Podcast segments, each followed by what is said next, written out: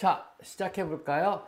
여러분 안녕하세요. 마이펫 상담소 윤쌤입니다. 자, 오늘 제 68화 라이브 상담소 시작합니다. 제 목소리 지금 잘 들어가고 있나요? 연휴인데 어디 안 가시고 다들 집에 많이 계신가 봐요. 코로나 때문에 그런가? 아, 안녕하세요. 제 목소리 지금 잘 들리시나요? 어, 라오스 소다랑 방콕 살기님 안녕하세요. 어, 지금 방콕 계신 거예요? 부럽다.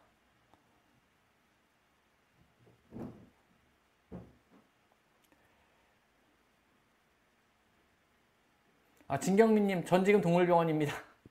누구 아파요? 어떻게? 어떻게?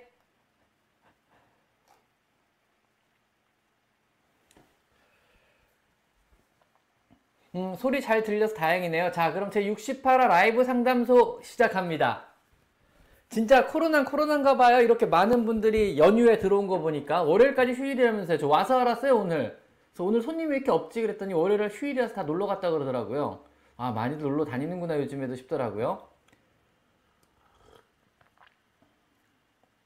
고양이가 너무 심하게 울어요. 왜 울죠? 우는 이유가 있을 텐데 우선 우는 이유를 찾아봐야죠. 그냥 우는 건 아닐 거 아니에요. 뭐 새끼라서 운다든가 엄마를 찬다든가 무언가 불안하다든가 어딘가 아프다든가 뭐 이사를 새로 왔다든가 뭔가 원인이 있으니까 원인을 찾아 제거해주지 너무 울어 미치겠어요 라고 질문하면 제가 알 수, 말해드릴 수 있는 건 아무것도 없습니다. 그래서 우는 이유를 찾아보시고 그 이유를 찾아가지고 해결해주면 조금 나아지지 않을까요? 그런 쪽으로 한번 얘기를 해보셔야 될 것 같아요.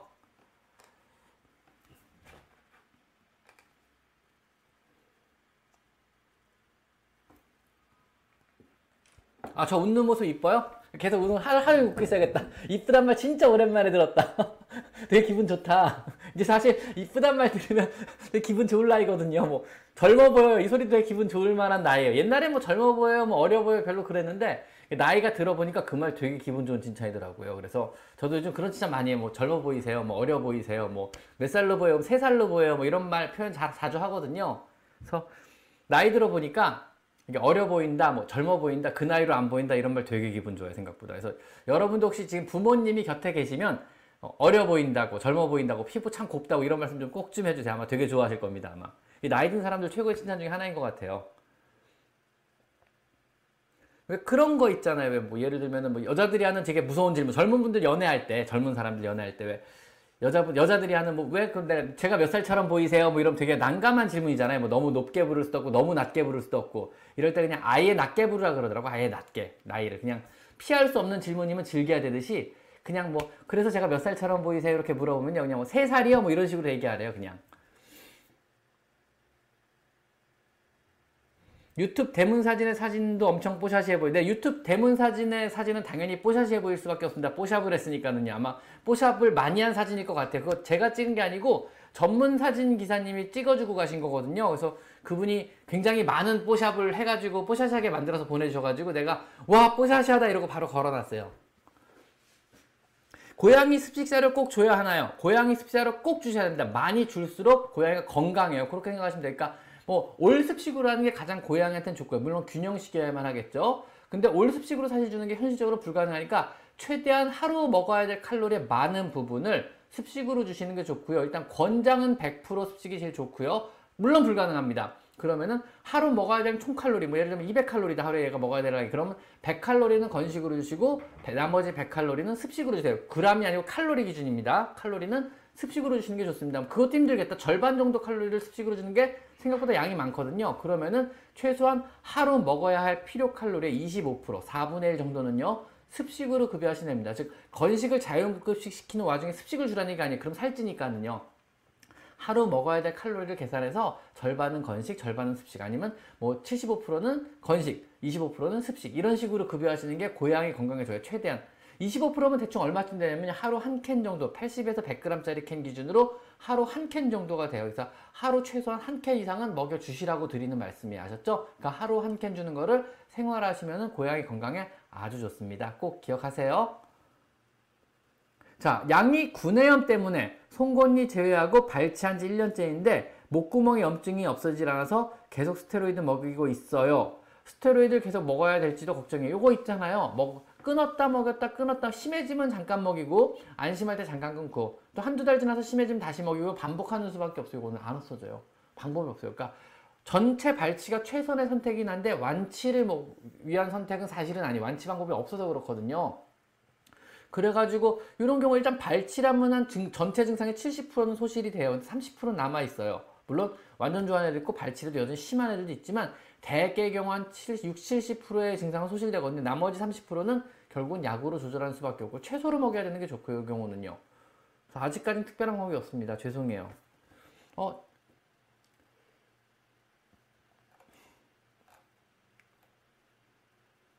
아, 제니킴 누나 안녕하세요. 하루 필요 칼로리 계산 공식 있는데 그 제 채널 잘 찾아보시면요. 고양이 체중당, 그 다음 운동성당 하루 필요 칼로리인데 더 좋은 방법은요.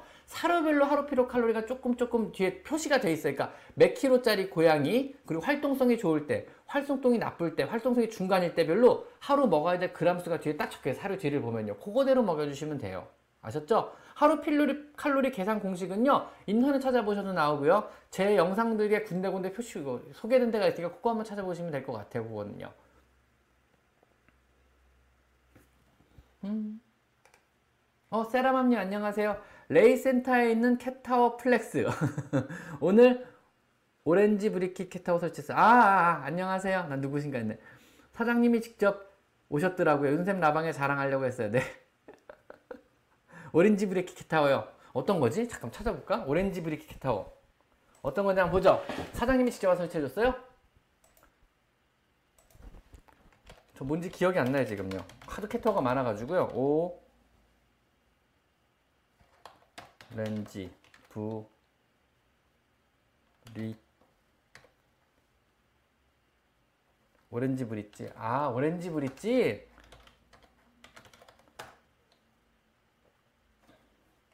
아, 그 브릿지 모양 캣타워요?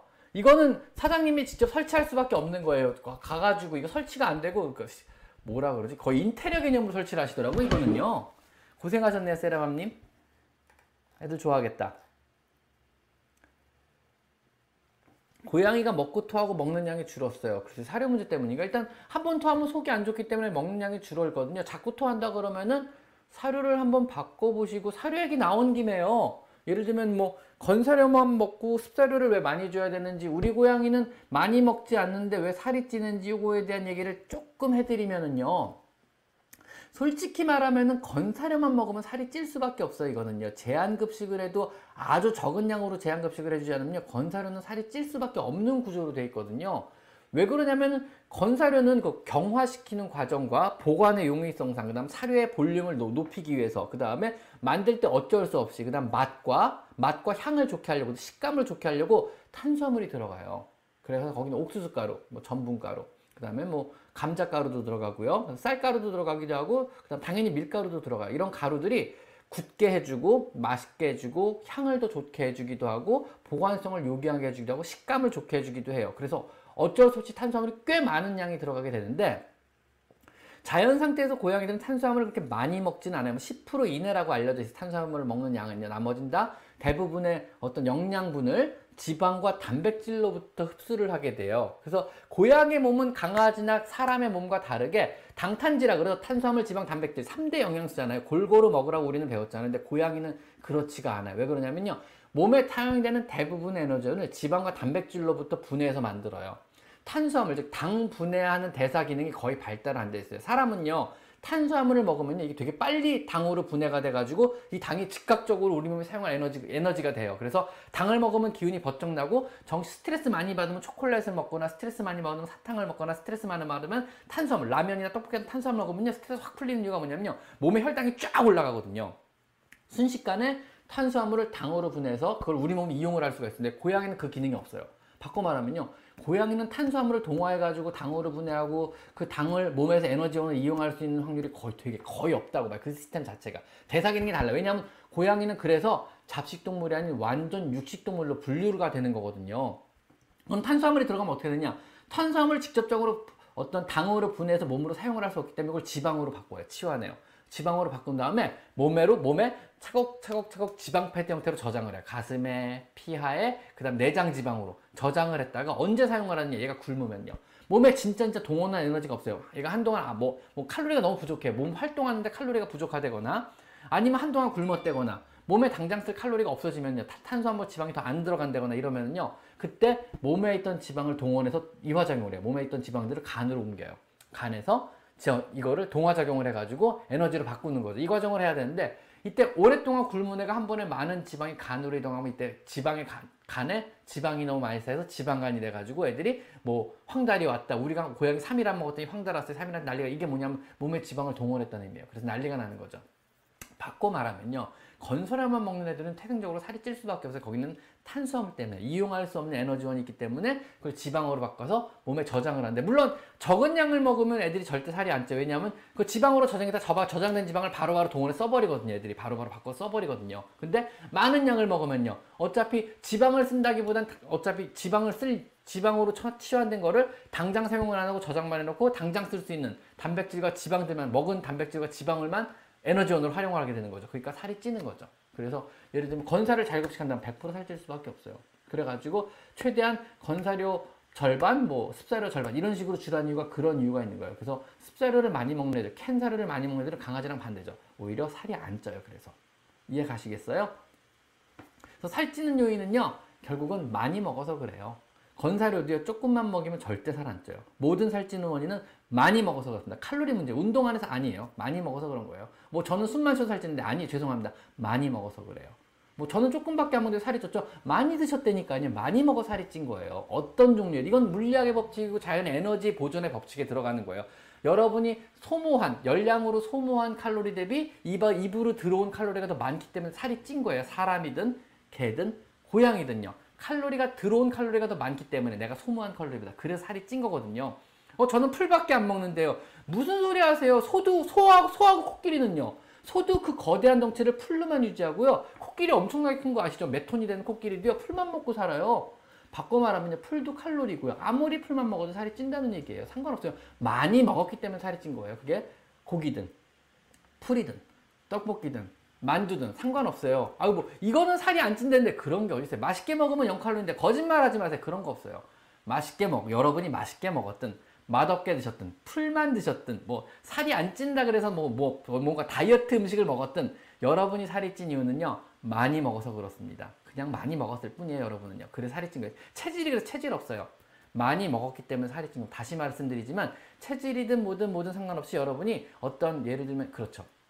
예외는 있을 수 있어요. 여러분이 만약에 호르몬 계통에 문제가 있다 그러면은 몸에서 에너지 제대로 소모하지 못하는 종류로 갑상선 호르몬 질환이라든가 부신의 호르몬 문제라든가 이런 여러분이 어떤 호르몬 문제가 있는 질병을 앓고 있다 그러면 그건 이해가 가요. 동물들도 마찬가지고요. 근데 여러분이 건강한 육체를 가진 호르몬 호르몬에 어떤 문제가 없는 정상적인 대사기능을 가진 사람이라면요. 많이 먹어 살이 찐 겁니다. 죄송합니다. 그냥 많이 먹었을 뿐입니다, 여러분은요. 운동한 운동보다 더 많은 에너지 뭘 먹었을 뿐이에요. 아셨죠? 그렇답니다. 사실입니다. 어쩔 수 없습니다. 잔인하지만 사실입니다. 자, 제니킴 누나 오늘도 저를 위해서 또 2만 5천을 태우고 글을 남겨주셨는데 유, 윤샘 유튜브 영상 보시면 고양이 문제 행동에 대한 궁금증 대부분 해결할 수 있습니다. 구독, 좋아요 부탁드립니다. 감사합니다. 제니 누나. 역시 제니 누나가 보내주신 슈퍼챗 여러분이 보내주신 모든 슈퍼챗은요 제가 쓰는 게 아니고요 동물권 시민연대 레이라고 제가 주로 촬영하는 장소죠 거기가 고양이 보호소거든요 그쪽으로 월말에 전부 다 정산을 보고 기부를 하, 기부를 하고 있습니다 그거는 제가 유튜브 라이브 방송을 시작한 처음부터 지금까지 어떤 지켜온 일종의 규칙 같은 거고요. 이 라이브 라방의 규칙입니다. 여러분이 보내준 모 스포츠에서 거의 기증이 되고 아마 다음 주쯤에 또 결산을 보고 얼마를 기증했으면서 기증하는 장면을 같이 사진으로 올리도록 하겠습니다. 감사합니다. 제니 누나. 자, 세라맘 누나. 기사님하고 두 분이 요새 제가 침대에 누워있으면 밟고 지나가는데 그럴 때마다 뱃살이 기어서 만졌더니 어느 순간부터 안 밟고 토끼처럼 껑충 튀어넘어가요. 이거 좋은 방법이다. 네. 밟고 지나가는 귀찮으면 뱃살을 만지면 된답니다. 뱃살만, 뱃살이 만져지는 게 신경 쓰여서 껑충 뛰어넘어간답니다. 요거 좋은 방법 같네요, 세라맘 누나. 뱃살을 만지십시오, 여러분.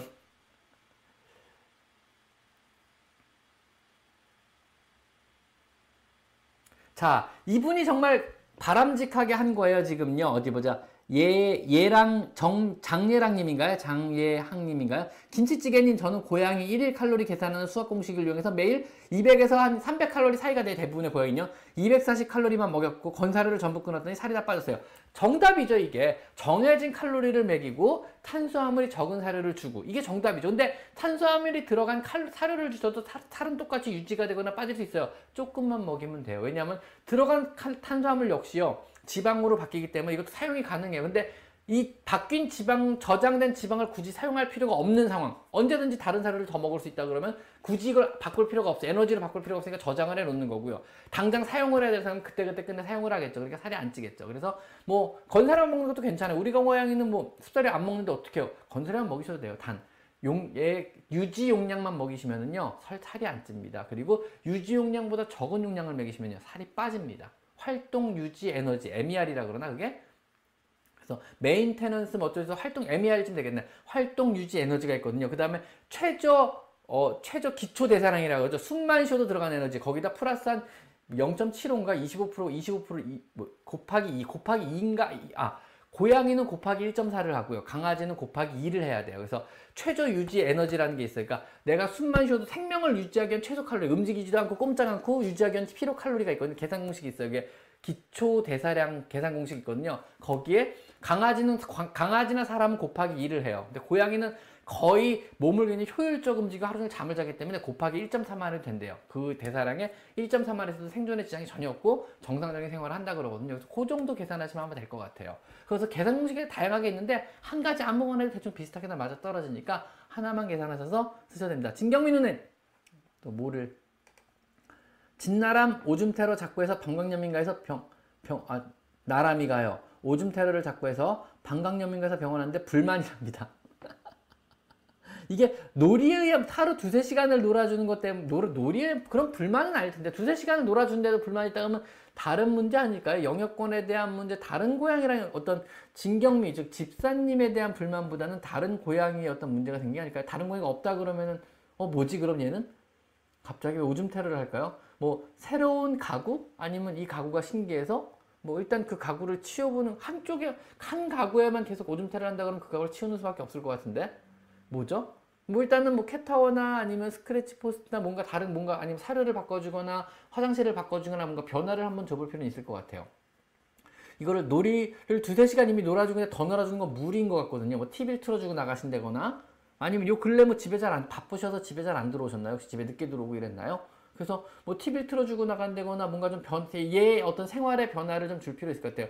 사람도 그렇잖아요. 뭔가 무력감에 빠지고, 그 다음에 뭐 현타 온다 그러죠. 그 다음에 뭔가 좀 막막하기도 하고 아 진짜 힘들어 죽겠다 아, 진짜 자포자기 되고 막 이럴 때 지칠 때 있잖아요. 그때도 뭔가 이제 생활에 변화를 주면 좀 활력이 좀 생기잖아요. 뭐, 뭐 새로 아 큰맘 먹고 헬스장을 끊겠어 뭐 아니면 큰맘 먹고 옷을 새로 산다든가 컴퓨터를 새로 싹 다 바꿔버린다든가 아니면은 뭐 생활 패턴을 바꿔서 오늘부터 매일 저녁에 퇴근하자마자 카페 가서 뭐 책을 한 권 보겠어 책을 뭐 반 권쯤 읽고 오겠어 이런 식으로요. 뭔가 변화를 주면 생활에 활력이 오듯이요. 이것도 좀 그렇게 되지 않을까. 그래서 고양이 어떤 일신상의 변화를 주는 것도 한 도움이 될 것 같아요 죄송합니다. 잠시만요.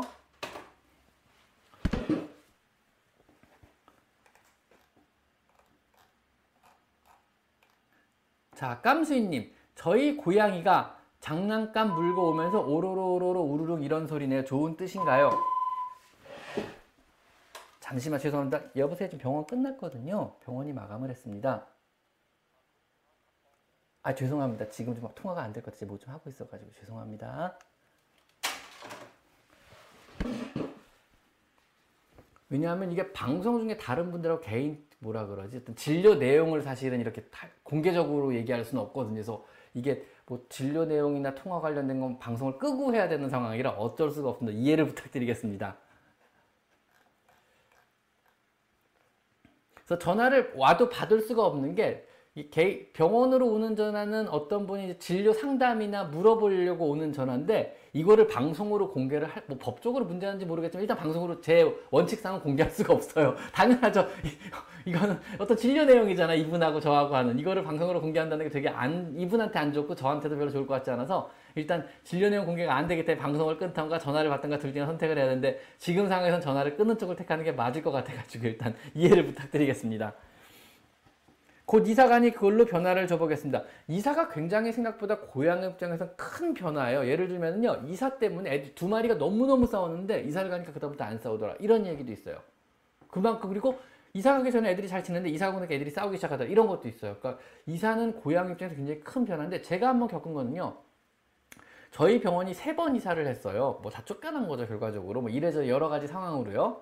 뭐 그래가지고 병원을 세 번을 옮겼는데 두 번째 옮길 때 신기한 게요. 저희 병원에 이제 자폐라는 고양이가 있었어요. 이름이, 이름을 자폐라고 지은 이유가 뭐냐면 걔는 어떻게 들어왔는지를 몰랐어요. 제가. 왜냐하면 어느 날 보니까 병원 입원실에 고양이 한 마리가 딱 들어가 있는 거예요. 뭐지? 직원들한테 막 물어봤는데 직원들이 아무도 내 얼굴과 눈을 안 마주치고 다 피하는 거예요. 그래서 얘 뭐야? 얘 어떻게 온 거야? 막 물어보고 쫓아다니면서 물어봐도 직원들이 몰라요. 이러고 다 내 눈을 피하는 거예요. 그래서 뭐지 뭐지 그랬죠. 아마 누군가가 불쌍하다고 받아놓은 것 같아요. 병원에 그냥 뭐 상태가 좀 안 좋은 고양이니까 할수 없죠. 뭐 일단 아픈 데를 다 치료했음에도 불구하고 무언가 문제가 있는지 몰라도 어떠한 경우에도 입원실 밖으로 안 나와요. 입원실 입원실은 항상 문을 열어놓거든요. 저희가 개인데 그 걔는 철장 입원실 안에서 이러고 밖에만 쳐다보고 우리가 지나간 머리만 쓱쓱 건드 이렇게 머리 이렇게 막 만지는 거예요. 그래서 꺼낼라 그러면 애가 완전 패닉에 빠져요. 저녁에 몰래 몰래 나오긴 하는데 다시 지가 들어가 있어요. 그러니까 입원실 문 열었다 닫다 스스로 하거든요. 걔는요. 그래가지고 그냥 물 주고 밥 주고를 몇 년을 했어요. 그래서 이름을 자폐라고 해서 자폐 성향이 있는 것 같다 그래가지고 그래서 절대 입원실 밖으로 안 나오고 입원실을 옆으로 옮기는 것도 온 병원 식구들이 입원을 청소할 때도 막 씨름을 해야 돼요. 난리가 나는 거죠. 완전 패닉에 빠져가지고 입원실 방만 나오면요. 거의 자기 죽이는 줄 알더라고요. 근데 입원실 안에만 있으면 그냥 너무너무 순둥인 거예요. 배도 발라당 들이고 막 핥아도 주고 이러는 거죠. 지나간 머리 이렇게 만지고 막 이러는 거죠. 그것만 지나가면. 할 수 없다. 너는 입원실에 살아야 되는 입원실 케이지도 케, 케이지구나 이러고 거기서 키웠어요. 계속. 그러다가 걱정이 되기 시작하는 병원 이사할 때가 되니까 얘가 과연 어떻게 될까 너무너무 걱정했죠. 일단 어떻게든 꺼내가지고 캐리어를 옮겨서 입원실에서 다시 옮겨놨어요. 병원 이사 다 끝난 다음에. 그랬더니 어떤 변화가 생겼냐면요.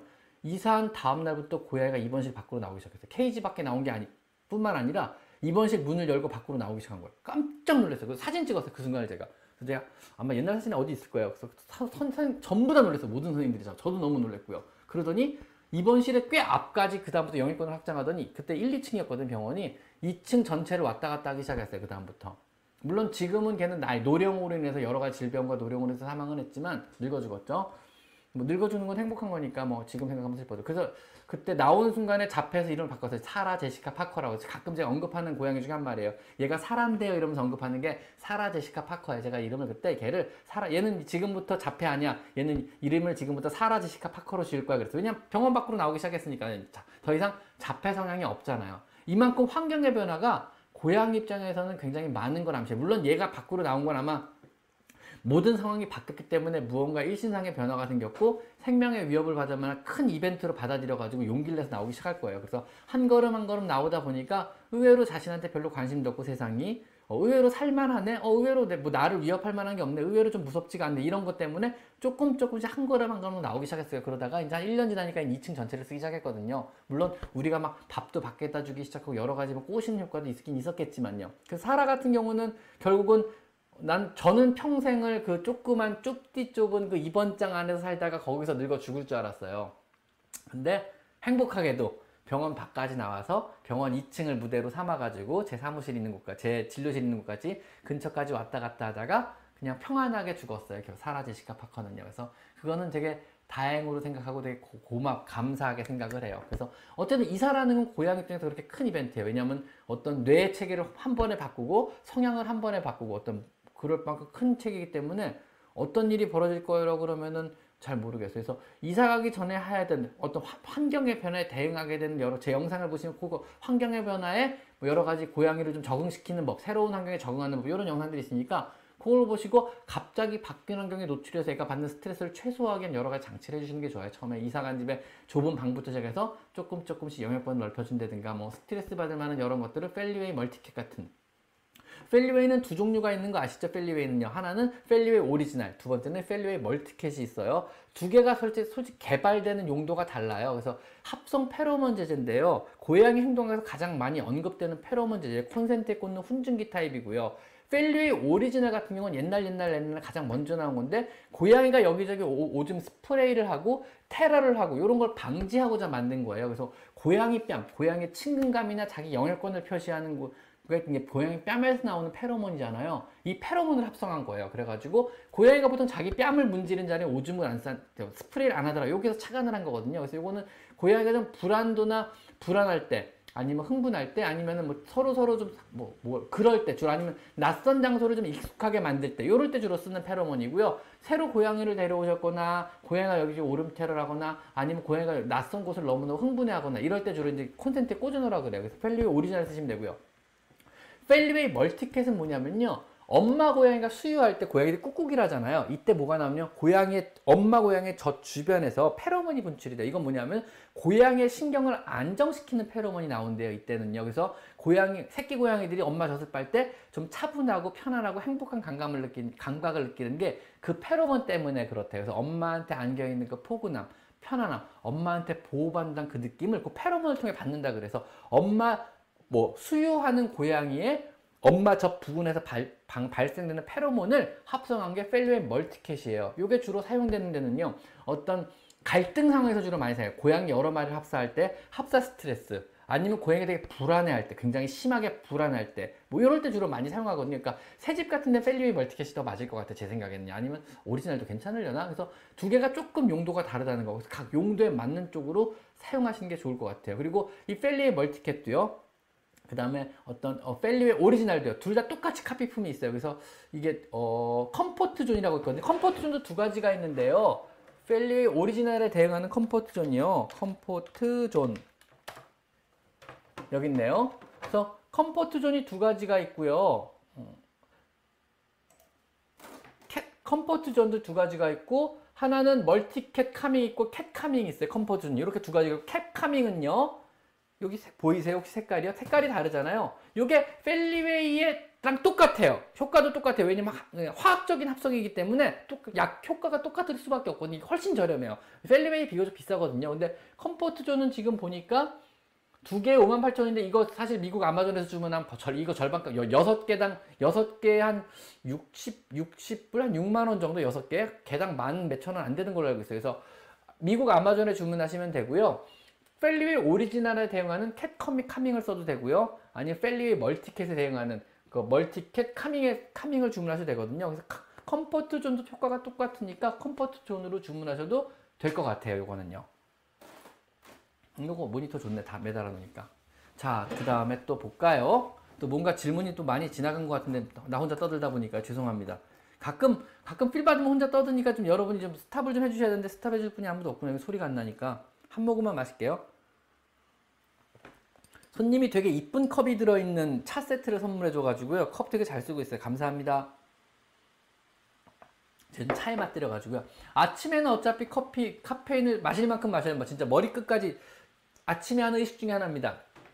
스타벅스 가서 어, 벤티 사이즈 샷 추가해서 다섯 샷을 마셔야 돼요. 그래야지 정신이 들거든요. 그러니까 그냥 내가 하는 뇌를 끄집어내 가지고 카페인에 한번 푹 담갔다 빼가지고 다시 장착하는 뭐 그런 의식적인 과정이거든요. 그래야 제정신이 들어요. 제가 사실 제정신으로 사는 사람은 아니어가지고 맨날 피곤하거든요. 맨날 정신 하나도 없고요. 그래가지고 아침마다 정말 카페인에 뇌를 꺼내가지고 한번 담갔다 빼야 돼요. 그다음 다시 머리에 넣어야 이제 제정신이 조금 돌아와요. 그다음 저녁에도 카페인을 먹으려니까 너무 이제 속도 안 좋고 이런 것 같아가지고 웬만하면 저녁에는 차를 마시자 이러고 이제 차를 마시려 그러는데 사실 차도 카페인 좀 들어있어요. 카페인 들어있는 차를 주로 마시고요. 요즘에 맛들인 차는 TWG에서 나오는 black tea 너무 맛있더라고요. 그래서 요즘 요거 맛들여서 되게 많이 먹고 있어요. TWG 블랙티라고 1, 1837 black tea 요거 좀 많이 마시고 있어요. 저녁엔 차를 마셔야 되고 간혹 가다 고양이 차 마셔도 되나요? 우리 고양이는 물을 안 마셔서 차를 주는데 괜찮아요. 고양이 녹차 괜찮아요?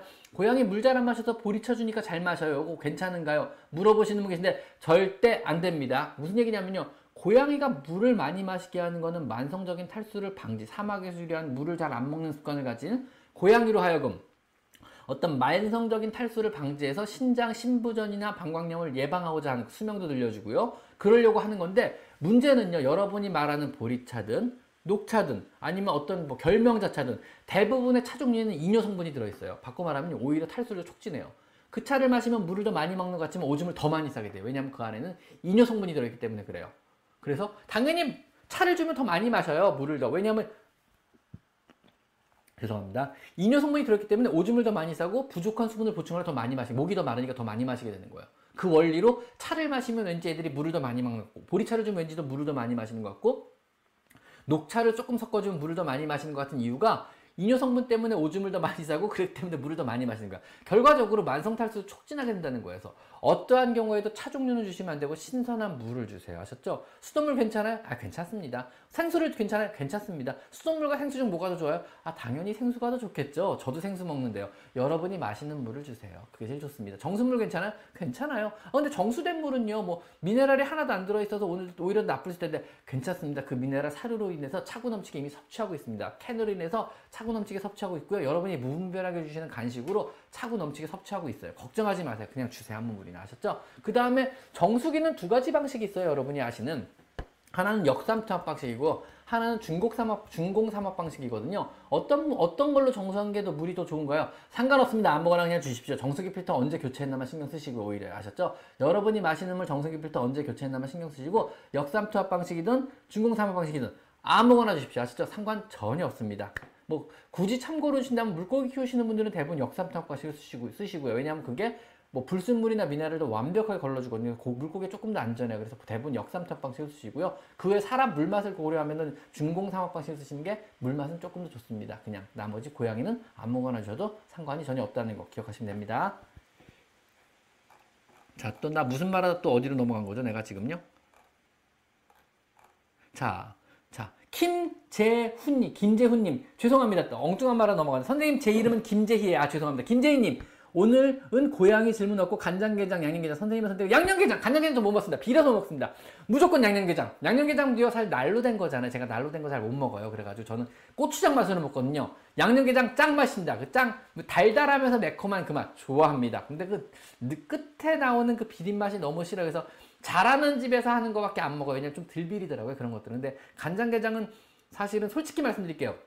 한 번도 먹어본 적 없어요. 왜냐하면 냄새 자체가 비려가지고 시도도 안 해봤어요. 지금까지 살면서 간장게장은 먹어본 적 없고요. 하다못해 간장게장 밥도둑이라는 간장게장의 그 양념에 밥을 비벼 먹어본 적도 없습니다. 그 양념마저 왠지 비린 것 같아가지고 제가 사실 완전 초딩인 말이라 비린 거 냄새도 못 맡습니다. 그래서 간장게장 먹어본 적도 없고 앞으로 먹을 계획도 없고 간장게장 양념에 밥 근처 비벼본 적도 없습니다. 간장게장 못 먹습니다. 양념게장 좋아합니다. 왜냐하면 그 양념의 그, 그 달달한 그 매콤한 맛 좋아합니다. 그래서 초밥 먹긴 먹는데 그 초장 맛으로 먹어요. 초장 듬뿍 뿌려가지고. 그래서 간장에 안 찍어 먹고 무조건 초장에 찍어 먹습니다. 그래서 당연히 양념게장입니다. 김재희님 고맙습니다. 5천원을 이걸 물어보러 태우셨군요. 양념게장 드신 하루 되시길 바랍니다. 깜수님 저희 고양이가 장난감 물고 던져주면 오로록 오로 이런 소리 했는데 무슨 의미가 흥분해서 그래요. 사냥의 노래라고 생각하시면 돼요. chattering이라고 하기도 하고요. 아니면 만족스러운 거라고 하고 그냥 사냥의 노래, 만족하다, 사냥에 성공했다고 자랑하려는 걸 수 있고 사냥 전에 준비의 노래라고 생각할 수 있어요. 그냥 과하게 흥분하고 기분 좋을 때는 소리라고 판단하시면 될 것 같아요. 좋은 현상입니다.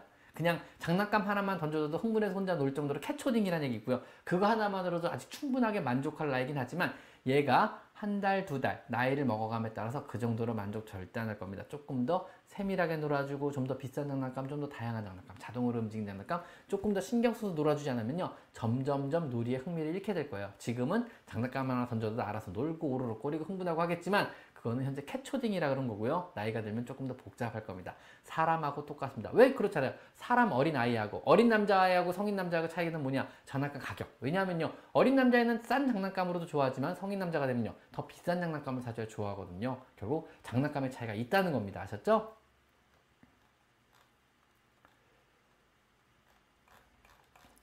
자, 뭔가 많이 지나갔네요. 그러네요. 뭔가 많이 지나가네요. 자, JW님, 직장이 멀리 발령나 자취를 하게 되어 고양이와 주중에는 떨어져 지내게 되었습니다. 아이고, 주말만 봐도 애들에게 현재와 같은 유대감과 친밀감을 유지할 수 있을까요? 글쎄요. 근데 대부분 잘 유지가 되던데? 대부분 다. 왜냐하면은 고양이는 주인과의 어떤 친밀한 유대감이나 이거를요, 자신의 안전과 연관돼 생각하거든요. 집사는 안전한 것. 이 사람이 있으면 안전한 거. 이 사람과 있으면 항상 안전해. 이런 느낌 때문에 친밀감이 유지가 되는 거예요. 어떤 뭐 정이나 사랑이나 이런 개념은 아닌 걸로 지금까지 알려져 있어요. 뭐 앞으로 바뀔지는 모르지만 왜냐면 얘네들이 너무 사람과 오래 살면서 사람의 감정을 너무 많이 배워가지고 요즘엔 저도 잘 모르겠어요. 옛날에 뭐 2차 감정이 없다 그랬는데 요즘 근래에 나오는 여러 논문이나 발표들을 보면은 실제로 고양이가 질투를 한다. 뭐 2차 감정, 2차 감정이죠. 질투라는 감정은 대뇌 피질부에 생기는 2차적인 감정이니까 2차 감정, 2차적인 감정. 그다음에 얘네가 실제로 우울증도 앓고 있 뿐더러 실제로 어떤 동료의 부재, 어떤 뭐 동료의 죽음이죠. 동료의 죽음에 슬픈 감정을 느끼더라. 이것도 다 2차적인 감정인데 생존과 상관이 없는 야생 생활에선 전혀 있어서는 안 되고 있어봐야 필요 없는 있어서 있어봐야 생존과 도움이 안 되는 그런 종류의 감정인데 실제로 그런 감정을 표현하고 느낀다는 사실이 자꾸 밝혀지고 있어요 지금요. 아마 그래서 사람의 감정을 보고 배운 게 아닐까 그래가지고 제가 뭐라고 말씀 못 드리겠어요. 어쨌든 그래가지고 얘들 자체는 그 자신의 어떤 애착이나 유대감과는 안전과 연관된 부분, 이거든요. 근데 만약에 지금 발령나서 주말만 오다 하더라도 주말마다 오는 이 집사가 나의 안전과 여전히 연관이 있으며 나를 안락하게 해주고 이 집사 옆에 있으면 내가 안전하고 이 집사는 나의 어떤 나에게 어떤 밥을 주고 여러 가지 나의 어떤 안전을 위해서 모든 걸 행해준다고 느낀다 그러면 계속적인 유대감을 틀림없이 유지할 겁니다. 걱정하지 마세요 이거는요. 아셨죠? 곧 이사간이 그걸로 변화를 줘보겠습니다. 진경민님 고양이 집 확장판으로 기대됩니다. 진경민님 혹시라도 뭐 SNS 하신다 그러면 꼭 집 사진을 찍어서 고양이 고양이 집 확장판에 그 집 사진을 찍어서 제가 기대하고 있으니까 꼭 올려주시길 부탁드리겠습니다. 감사합니다, 진경민님.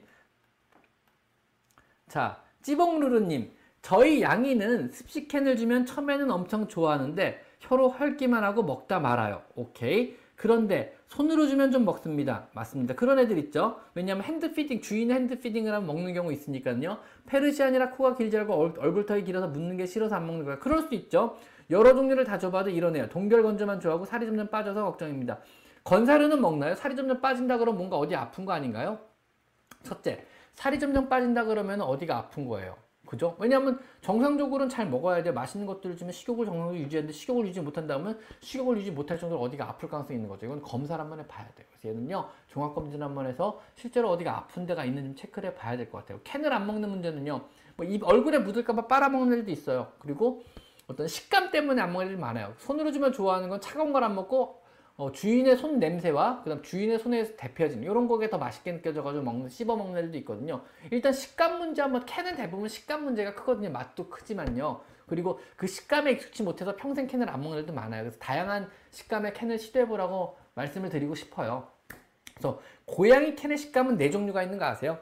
캔이 종류마다 다른 게 아니고 결국 네 가지의 식감의 캔들이 있어요. 딱 네 가지 적혀 있어요. 캔에도 거기다가 여러분이 못 읽어서 그렇고 관심이 없었을 뿐이에요. 여러분들이 그래서 pâté 타입, shred 타입, flake 타입, chunk 타입 이렇게 적혀 있다니까요. 그냥 읽어보시면 나와요. 그래서 보통은 이제 pâté 타입은 곱게 갈아진 죽같이 된 무스 타입이라고 표, 현을 하죠. 이게 pâté 타입이고요. 뭐 shred 타입은 고깃결이 살아있는 이렇게 찢어진 고깃결이 살아있는 게 shred 타입이고 flake 타입은 갈아진 고기 덩어리라고 보죠. 육즙이 있는 좀 그런 거. chunky는 그 다음에 좀 물고기 사 있고 하얀 순살 흰살 생선 뭐 아니면 간 덩어리 이런 게 들어있는 약간 몽글몽글한 그런 식감 이렇게 보시면 돼요. 그래서 그렇게 네 가지 타입의 식감이 있으니까 이 식감별로 애들한테 줘보시고 어떤 씹는 맛을 좋아하나 보시면 될 것 같아요. 저 같은 경우는 이 중에서 먹을 수 있는 건 제가 만약에 고양이라 그러면 저는 이 중에서 먹을 수 있는 거는 어떤 shred 타입밖에 없어요. 나머진 다 못 먹어요. 제 식감에 안 맞아요. 그러니까 저는 그래가지고 제가 뭐 간 같은 거 날고기 못 먹죠. 간도 못 먹죠. 생고기 거의 못 먹는 것도 그 식감 때문이고요. 뭉클뭉클 씹는 걸 못 참아요. 제가. 그 다음에 뭐 예를 들면 곱창 같은 것도 그래서 못 먹는 거고요. 그리고 또 뭐만 먹지? 나 못 먹는 거 너무 많아요. 뭐 진짜 진짜 못 먹는 거 되게 많았지. 완전 초딩인만이라 그 식감 자체도 저한테 되게 중요한 문제라 맛뿐만 아니고 비린 것도 못 먹지만요. 그래서 저도 그런 식감, 고양이는 더 중요해요, 식감이요. 자기가 먹어봤던, 어렸을 때 먹어봐서 익숙한 식감만을 선호하기 때문에 오독오독 씹는 거 좋아하는 이유는 건사를 아기 때부터 먹었기 때문에 그 식감에 익숙한 거죠. 그 다음에 어떤 탄수화물류가 되게 맛있게 하거든요. 고양이들 입맛을 진짜 귀신같이 꼬시거든요.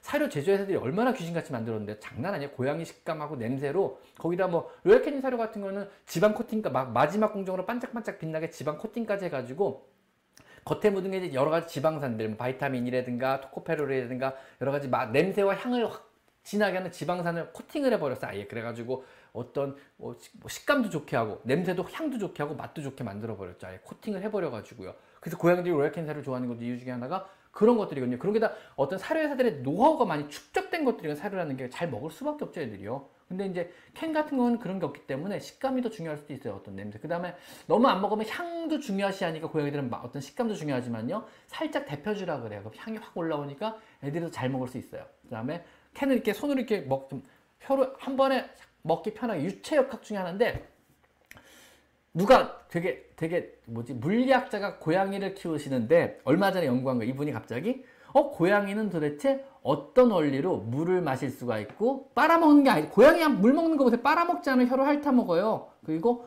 어떤 원리로 얘들은 우유를 한 번에 얼마큼을 먹나 유체역학적으로 분석을 했어요 이 물리학자가. 그래서 이게 초고속 스피드 카메라를 놓고 물이 빨리 올라가는 장면을 우유가 빨리 고양이가 무유를 마실 때 우유가 빨리 올라가는 장면을 찍은 거야. 그 다음에 그걸 유체학적으로 분석을 한 게 있더라고요. 논문으로 나왔는지 모르겠어. 진짜 웃겼어요. 이거 보고 야 진짜 뭐지 정말 잉여 잉여, 잉여 인력이구나 이게 어떤 물리학자가 잉여로운 잉여로운 시간과 잉여로운 지식을 갖고 있으면 이런 게 가능하고 싶은데 저도 그 사진 보면 신기했던 게 뭐냐면요. 고양이 순간적으로 우유를 탁 찍어요 혀로 혀를 말아가지고 팍 끌어올려요. 그러면요.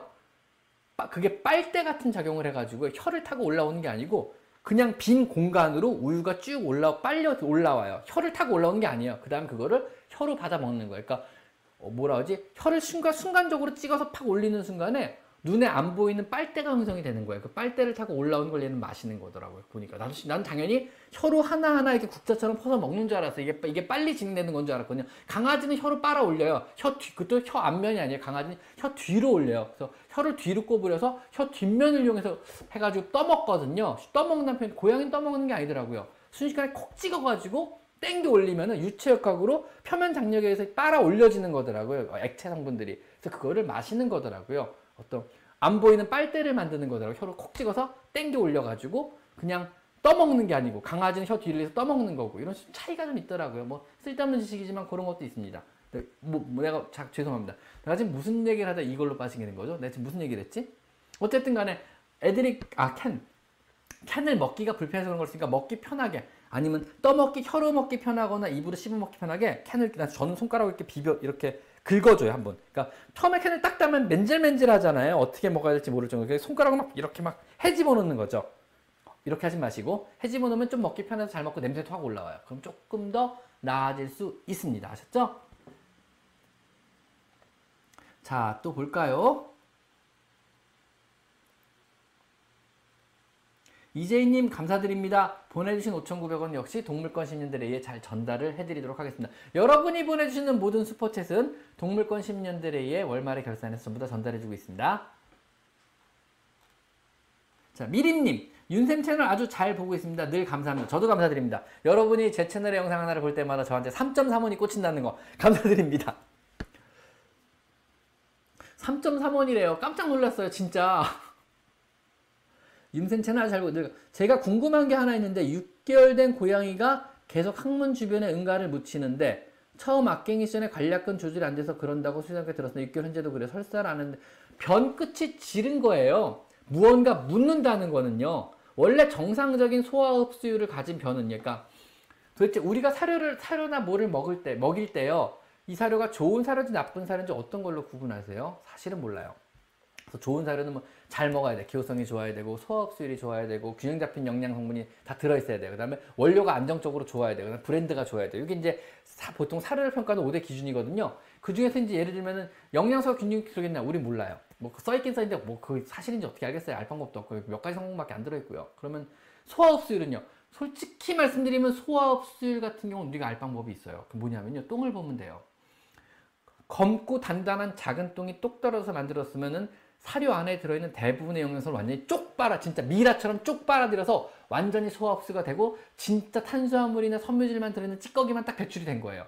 그러니까 다탄 석탄만 나온 거죠. 쉽게 말하면요. 그걸로 구분하시면 돼요. 변 끝이 질단 변 엉덩이 주변에 뭐가 자꾸 묻는다는 얘기는요.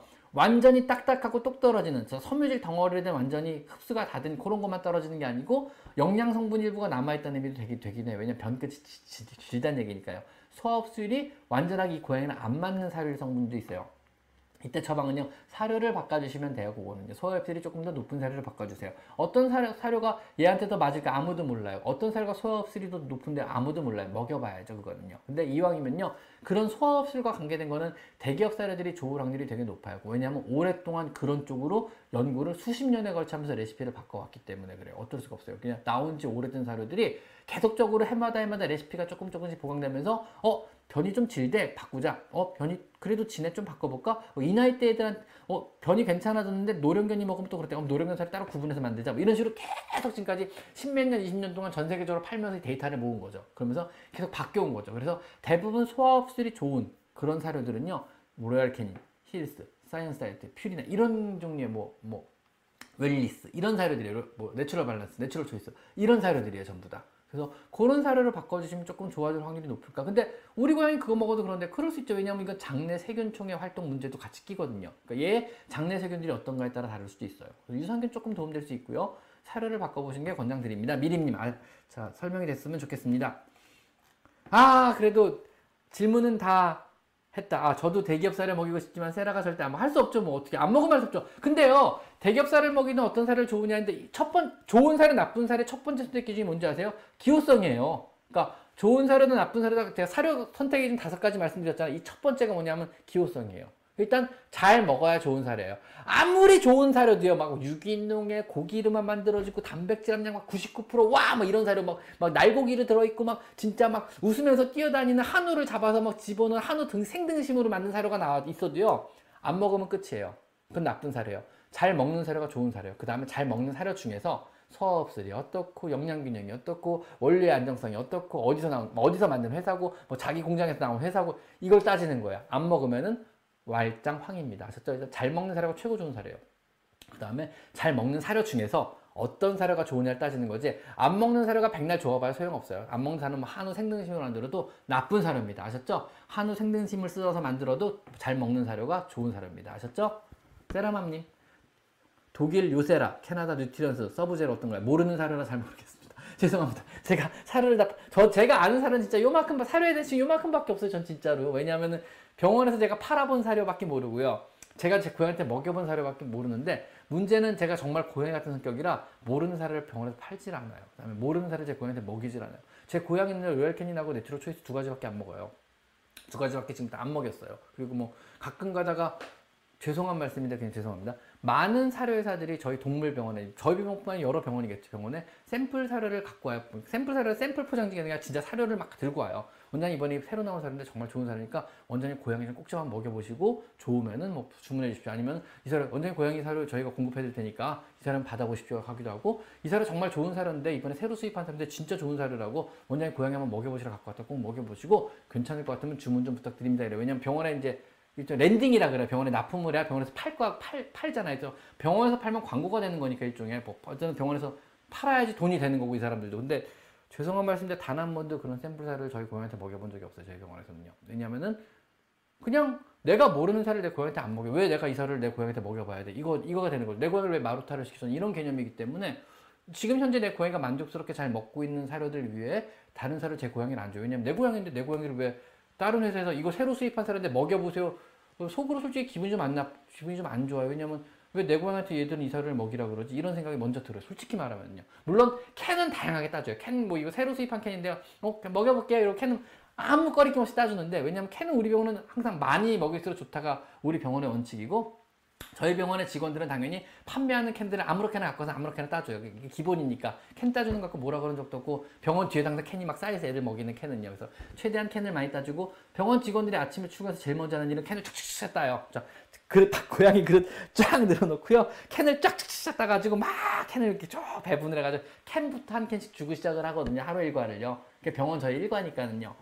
그래서 캔은 상관이 없지만 사료는 바꿔본 적이 없어가지고 제가 잘 몰라요. 다양한 사료를 우리 고양이한테 내 고양이들한테 먹여본 적이 없어서 그런 종류 사료들이 어떠니까 사료가 좋다 나쁘다를 알려면은요 최소한 1년 2년을 팔아보든가 1년 2년을 먹여봐야 저는 알 수 있다고 보거든요. 제 고양이들한테요. 그래서 죄송한데 사료 광고 제의가 되게 많이 저한테 들어왔어요 사실은요 그래서 먹거리 광고 제가 진짜 많이 들어왔거든요 저한테 뭐, 뭐, 회, 뭐 회사 뭐 회사의 어떤 추루부터 해가지고 어떤 사료부터 해서 되게 많이 들어왔는데 이게 제가 다 죄송하다고 한 이유가 뭐냐면 나쁜 사례를 다 광고를 안 한 게 아니고 모르는 사례를 광고를 안 한 거예요. 내가 그러니까 이름은 들어봤죠. 당연히 좋은 사례인 거 저도 알아요. 아는데 내가 내 고양이한테 안 먹여봤고요. 내가 안 팔아봤어요. 오랫동안 팔아봤으면 먹이신 여러 손님들이 얘기를 하죠. 설사한다, 좋다, 나쁘다 얘기를 하잖아요. 20년 동안 팔아봤으니까 여기 동물에서 사료를 파니까 감이라는 게 있잖아. 다음에 재구매율이라는 게 있잖아. 또 사가셨다? 어, 계속 사가시는 거 괜찮아요? 또 물어보면 좋다. 아, 이번에 그거 먹고 사료 설사 좀 잡힌 것 같다. 아, 이번에 그거 먹고 확실히 식욕 기호도가 좋다. 뭐, 뭐 이번에 그거 먹었더니 발진 좀 생기는 것 같아. 뭐 다른 거 좀 권해줄 거 없네. 이런 식으로 손님들이 많이 한 보호자들이 많이 말씀을 하시니까 새로운 사료를 권해드리고 그 사료 반응을 보고 다시 사가는지 보고 이런 것 때문에 이제 좋다 나쁘다 사료가 있는데 그렇게 팔아본 사료 중에 그렇게 많진 않아요. 제가 이제 고행 같은 성격이고 새로운 사료 시도를 잘 안 해가지고. 근데 최소한 1, 2년은 팔아봐야 아 감이 말하는 게 이 사료 좋은 사료구나 진짜. 잘 먹는 사료구나. 문제를 1년 동안 문제를 잘 안 일으키는 사료구나 이런 게 오는데 문제는 뭐 광고제의가 오시든 지금 물어본 Nutrience 캐나다 이런 사료 Subzero 사료 좋은 사료인 건 알지만 제가 직접적으로 시도를 안 해봐서라서 뭐라고 말씀 못 드리는 거예요 그래서 역시나 좋다 나쁘다 세라맘님 죄송한데 제가 말씀 못 드릴 것 같아요 팔아본 사료도 먹여본 사료도 아니에요 그래서 죄송하고요 그 다음에 광고도 역시 마찬가지예요 제가 팔아본 사료도 먹여본 사료도 아니면은 제가 감이 좋다고 말씀드리기 어려워요. 왜냐면 뭐 예를 들면 모래 같은 거는 써보면 한 두 달만 써보면 좋은지 나쁜지 알잖아요. 잠깐만 써봐도 좋은지 나쁜지 알잖아요. 그건 제가 써두달 써보고 어 좋네 진짜 이러고 광고를 하면 되는데 사료는 1, 2년을 먹어봐야 알 수 있는 건 좋다 나쁘다를요. 여러 고양이한테 기호도도 해보고 설사하는지 안 하는지도 보고 오랫동안 먹어도 필병하는지도 봐야 되고 이게 볼게 너무 많은 거죠. 이거를 제가 뭐 사료를 받고 뭐 돈을 준다고 광고해드릴 수가 없어요. 그것 때문에 제가 안 하는 거예요. 이거를요. 제의가 들어와도요. 그래서 죄송한데 일단 사료는 제가 함부로 말씀드리기 어려운 문제라서 근데 캐, 독일 요새라 뭐 캐나다 Nutrience Subzero 사료 어떤가요? 좋을 것 같아요. 일단은 근데 제가 사용을 안 해서 뭐라고 말씀 못 드릴 것 같아요. 제가 직접 먹여본 사료도 아니고 팔아본 사료도 아니고 잘 모르는 사료입니다. 뭐라고 말씀 못 드릴 것 같습니다. 죄송합니다, 세라맘님. 자, 그 다음에 오레오콩 집사님. 아, 제이케님 멤버십 1년 후원입니다. 항상 좋은 영상. 제이케님 항상 감사드립니다. 너그러우신 후원에 진심으로 감사를 드립니다. 역시 보내준 거는 제가 레이센터로 잘 전달해드리도록 하겠습니다. 고맙습니다. 오레오 콩 오레오 집사님 콩과 오레오를 키우시는 집사님이죠. 저희 집 콩이가 둘째 들어오고 매일 울고 화장실 모래 엄청 긁어요. 네, 합사 문제가 생겼네요. 온 집안에 모래 가득하고 응가도 화장실 바닥에 싸놓고 둘째 구름이 해주려고 하면 밀어내요. 그렇겠죠, 당연히. 콩이가 소심해서 그럴까요? 아니요, 콩이는 정상적인 반응이에요. 합사는 원래 힘든 거고요. 얘는 그냥 다른 고양이가 싫은 거예요. 뭐, 그게, 뭐, 오레오 자체가 싫은 걸 수도 있고, 다른 고양이가 자기랑 같이 있는 거 싫은 거예요. 그래서 이거는 천천히 천천히 천천히 다시 합사 과정을 해보시는 수밖에 없어요. 그래서 다시 분리하고 냄새 교환부터 천천히 천천히 시도해 보시는 수밖에 없고 평생 안 될 수도 있어요. 왜냐하면 고양이들은요 소심하다 안 소심하다 문제가 아니고 천상천하 유아 독전으로 이 집에는 나하고 집사만 있어야 돼 이런 생각을 갖고 있는 고양이들 의외로 되게 많아요. 즉 다른 고양이가 함께 있는 것을 못 참는 고양이도 있어요. 같이 있는 걸 좋아하고 즐기는 고양이도 있는 반면에 사람도 그래요. 누구랑 같이 지내는 걸 못 참는 사람들도 의외로 되게 많아요. 그래서 뭐 둘이 있으면 편하게만 맥주도 한 캔 하고 기숙사 생활이 그렇잖아요. 뭐 맥주도 한 캔 하고 같이 농담 따먹기다 이런 사람이 있는 반면에 둘이 있으면 스트레스 심하게 받고 혼자 있어야 되고 혼자 방 쓰는 사람들도 있거든요. 이거는 고양이도 마찬가지예요. 그래서 오레오가 혼자 있어야 되는 성격이면 혼자 있어야 되는 애들도 있고요. 같이 있는 걸 즐기고 서로 서로 어떤 교감하는 걸 좋아하는 고양이면 둘이 있는 걸 좋아하는 고양이도 있어요. 이건 고양이의 고유 품성이기 때문에 그걸 인정해줘야 돼. 안 돼서 지금부터 같이 살아야 돼. 무조건 노력을 좀 더 해봐. 에이 노력을 해봐. 노력을 해야지. 노력해봐. 뭐 이거 안 돼요. 성격은 안 바뀌거든요. 그래서 이거를 다시 한번 합사를 천천히 천천히 시도를 해보세요. 합사는 여러 가지 과정과 절차가 있고요. 이걸 안 지키시면 절대로 한 번에 하하호하고 행복하게 지내는 경우는 없어요. 한 살 미만의 고양이 두 마리가 동시에 같이 빵 하고 지내는 게 아니라 그러면은요. 중간에 한 마리가 들어왔다 그러면요. 거기다 중간에 한 마리 들어온 게 되게 active한 한 살 이하의 고양이라 그러면요. 그 고양이 상관이 없어요. 기존에 있던 고양이 항상 문제가 되거든요. 이 기존에 있던 고양이 스트레스를 줄이는 여러 노력은 필요하세요. 합사 스트레스를 줄이고 합사 과정을 하는 과정에서 여러 가지가 필요해서 조그만 방도 필요하고 그 방 안에 따로 독립된 공간 안에 작은 고양이가 혼자 있어야 될 여러 가지 것들도 필요하고 여기는 Feliway MultiCat이 대표적으로 필요하고 고양이의 스트레스를 낮춰줄 수 있는 카밍 칼라레부터 시작해가지고 굉장히 다양한 것들이 필요할 수 있거든요. 이런 것들을 모두 구비해서 다시 천천히 천천히 합사 과정을 처음부터 시작해 보실 거 일단 권장드릴게요. 오레오콩님 아셨죠? 답변이 되시길 바라고 제 영상들 중에 합사 관련된 영상들이 많이 있으니까 한번 보시면은 아마도 도움이 되지 않을까 싶습니다. 근데 이상하게 라방 하면은 시간이 되게 빨리 가는 것 같아요. 전에 저쪽에서 라방 할 때 너무 힘들어서 시간이 진짜 안 갔거든요. 근데 여기서 라방 시작한 뒤로 확실히 좀 앉아서 하고 정신이 좀 들었고 좀 편하게 라방을 해서 그런지 시간이 확실히 빨리 가는 것 같아요. 벌써 10분밖에 안 남았어요. 9분 남았습니다, 여러분. 아름다운 밤이네요. 자, 그 다음에 오랄로님 제 질문이 넘어가세요. 오랄로님 질문이 뭐 있을까요? 자, 오랄로님 질문을 찾아보겠습니다. 오랄로님 질문 찾아 올라가 보겠습니다. 한번. 오로로님 질문 아 여기 있다 신경절단 발바닥 봉합 수술 후 걸을 때마다 발을 계속 터는 행동을 보는데 뭐가 문제가 있을까요? 문제가 있는 거죠 그래가지고 발이 이상한 거예요 뭐 근데 이건 아무도 몰라요 왜냐하면 신경이 절단된 적도 한다 봉합한다 그랬다면요 이게 신경이 돌아왔을 수도 있고 안 돌아왔을 수도 있어요 이해 가시죠? 그러니까 근데 돌아왔다 그래도 굉장히 저릿저릿한 느낌은 남아있을 거예요 그 다음 신경 절단 후에 안 돌아왔다 그러면요 환상통 남아있을 수 있어요 대부분 사람도 느껴요 그거는요 그래가지고 잘라, 잘라졌다 다시 꼬매는데 찌릿찌릿하게 아픈 경우 되게 많아요. 특히 신경이 절단으로 안 들어왔다 그러면요. 그래서 환상통이 있을 수도 있고 저릿저릿한 느낌들이 있을까 뭔가 어색한 거죠. 자꾸 자꾸 이런 행동을 보이는 거는 당연한 거고요. 그거에 대해서는 재활이 필요한데 제가 재활은 잘 알지 못해. 특히 고양이 환상통에 대한 재활은 되게 특수한 경우라 그거는 진짜 진짜 진짜 어려운 케이스거든요. 국내에서 그거 다루시는 분이 없을 것 같아요. 솔직히 말하면 죄송한데. 그래서 그 레이저 치료나 물리 치료나 어떤 온열 치료나 이런 것들이 좀 필요할 것 같긴 해요. 어떤 재활 관련해서요. 혹시 요거 관련해서는요, 오럴로님, 음, 요그 유튜브에서 이 말하기 좀 미안한데 클럽하우스 혹시 이용하시나요, 오럴로님? 클럽하우스를 이용하신다 그러면요, 지금 김하영 선생님이라고 클럽하우스 활동 많이 하시는 분 계세요. 이분 수의사신데 지금 콜로라도에서 지금 이런 종류의 재활 치료를 전문으로 동물 재활 치료를 전문적으로 전공을 하고 계신 분, 전문의 과정을 지금 따시 따고 계시려고 들어가신 분이고 이쪽으로 재활 치료 쪽으로 활동하기 활발을 많이 하세요. 그래서 동물 진료 쪽 관련해 가지고 방을 많이 여시거든요. 제가 방 열면 많이 들어와서 도와주시기도 하시고 저 역시 그분이 방 열면 들어가서 많이 도와줘요. 고양이 행동학적으로 많이 도와주고 있거든요. 그래서 혹시 오, 혹시 클럽하우스 입장이 가능하시면은요 클럽하우스는 어플을 깔고 입장하셔가지고 김아영 선생님을 한번 찾아보세요. 그래서 김아영 선생님 혹시 방에 있는 날 들어가서 이 재활 관련해서 한번 물어보세요 그분이. 그래서 환상통이나 어, 다리 절단 후 봉합을 했는데 발을 터는 행동을 보이는 거는 통증이나 저릿한 느낌이 있다는 거는 재활이 필요할 거예요. 그래서 레이저 치료든 온열 치료든 뭔가 재활이 필요한데 국내는 요거 자료 못 찾을 거예요. 요거 하시는 분 없을 거예요. 재활 전문하셔도 있을까 모르겠어요. 잘 모르겠어요. 그래서 그분한테 한번 질문 주시면 그분이 좋은 답변 주지 않을까. 이거는 요 부분에 대해서는 제가 딱히 답변, 제가 재활을 전문적으로 교육을 받은 적이 한 번도 없어가지고 요거는 제가 모르겠어요. 한번 다음 시간까지 혹시 김하영 선생님한테 질문할 기회가 제가 생긴다 그러면요. 어차피 클럽하우스 제가 자주 들어가니까 혹시 만나서 얘기할 기회가 생기면 요거 관련해서 제가 대신 질문을 한번 해볼게요. 요 관련해서 답변을 얻게 된다면은 제가 다음 주에 혹시 들어오셔서 다시 질문을 주시면 답변을 한번 해드리, 해드려 보도록 할게요. 근데 그 사이에 클럽하우스 입장하실 수 있으면 김양은 선생 한번 찾아보세요. 그래서 지금 현재 그분이 콜로라도? 콜로라도, 아, 콜로라도 좀 맞을까요? 콜로라도에서 지금 콜로라도 대학병원에서 지금 수의사로 들어가셔가지고 지금 재활 전문의 과정 취득 중이라서 이런 쪽 연구 많이 하신다는 걸 알고 계시면 좋겠습니다. 자, 답변이 부족하나마 됐으면 좋겠습니다. 55분, 5분이 남았네요. 좋네요. 마시겠습니다, 한 잔. 기분 좋은 밤이네요. 아, 사실 요즘 좀 지쳐가지고요. 왜 지쳤는지 모르겠어요, 진짜. 번아웃 온 것 같아요. 그래서 한, 한두 달 전부터 계속 좀 힘드네요. 좀 이래저래.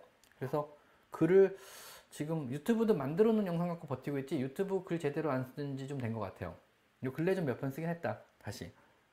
그래서 요즘에 좀 다시 좀 일상으로 돌아가 보려고 클럽하우스 거의로 도움 많이 써요. 거기서 사람들, 수의사들 많이 만나가지고 그 주로 이제 미국 수의사들이죠. 미국에 있는 여러 선생님들하고 국내 선생님들 중도 많이 만나기도 했다. 만나가지고 얘기하면서 좀 많이 풀었어요, 사실은요. 그럼 조금 좀 왜냐면 미국 선생님들이 lockdown 때문에 스트레스 많이 받아서 번아웃 많이 되셨더라고요. 미국 가신 분들께서 그분들하고 같이 번아웃 얘기하면서 좀 아, 아, 다, 다들 그렇게 사는구나 이러면서 좀 많이 풀렸어요. 역시 남 안 되는 꼴을 봐야 돼 진짜 사람은 남 안 되는 꼴을 봐야 나도 아 다 똑같이 사는구나 이러면서 위로를 받는 것 같아. 정말 못된 것 같지만 할 수 없어 이게 서로 서로 위로를 받는 게 그게 그건 것 같아요. 왜 우리 미드를 보면은 아니면 정신과 치료하는 거야 미드 보면은 왜 비슷한 어떤 아픔을 겪고 있는 사람끼리 강당 같은데 모여서 동그랗게 의자 놓고 앉아가지고 자 오늘 누구 오십니다? 여러분 안녕하세요. 저는 어떤 사고를 당했던 누구누구입니다. Hi 뭐 Hi 세라 이러면서 앉아서 서로 서로 잘 겪었던 일들 얘기하면서 풀잖아. 이게 그것도 그런 것 같아 일종의. 아 이 사람도 똑같은 과정을 겪었고 똑같은 일을 겪었고 비슷한 일을 겪었고 똑같은 과정 나와 똑같은 과정을 겪고 있으며 나와 똑같이 좋아지려고 노력을 하는구나. 저 사람을 보면서 나도 용기를 좀 얻어봐야지. 뭐 이런 것 같아요. 그래서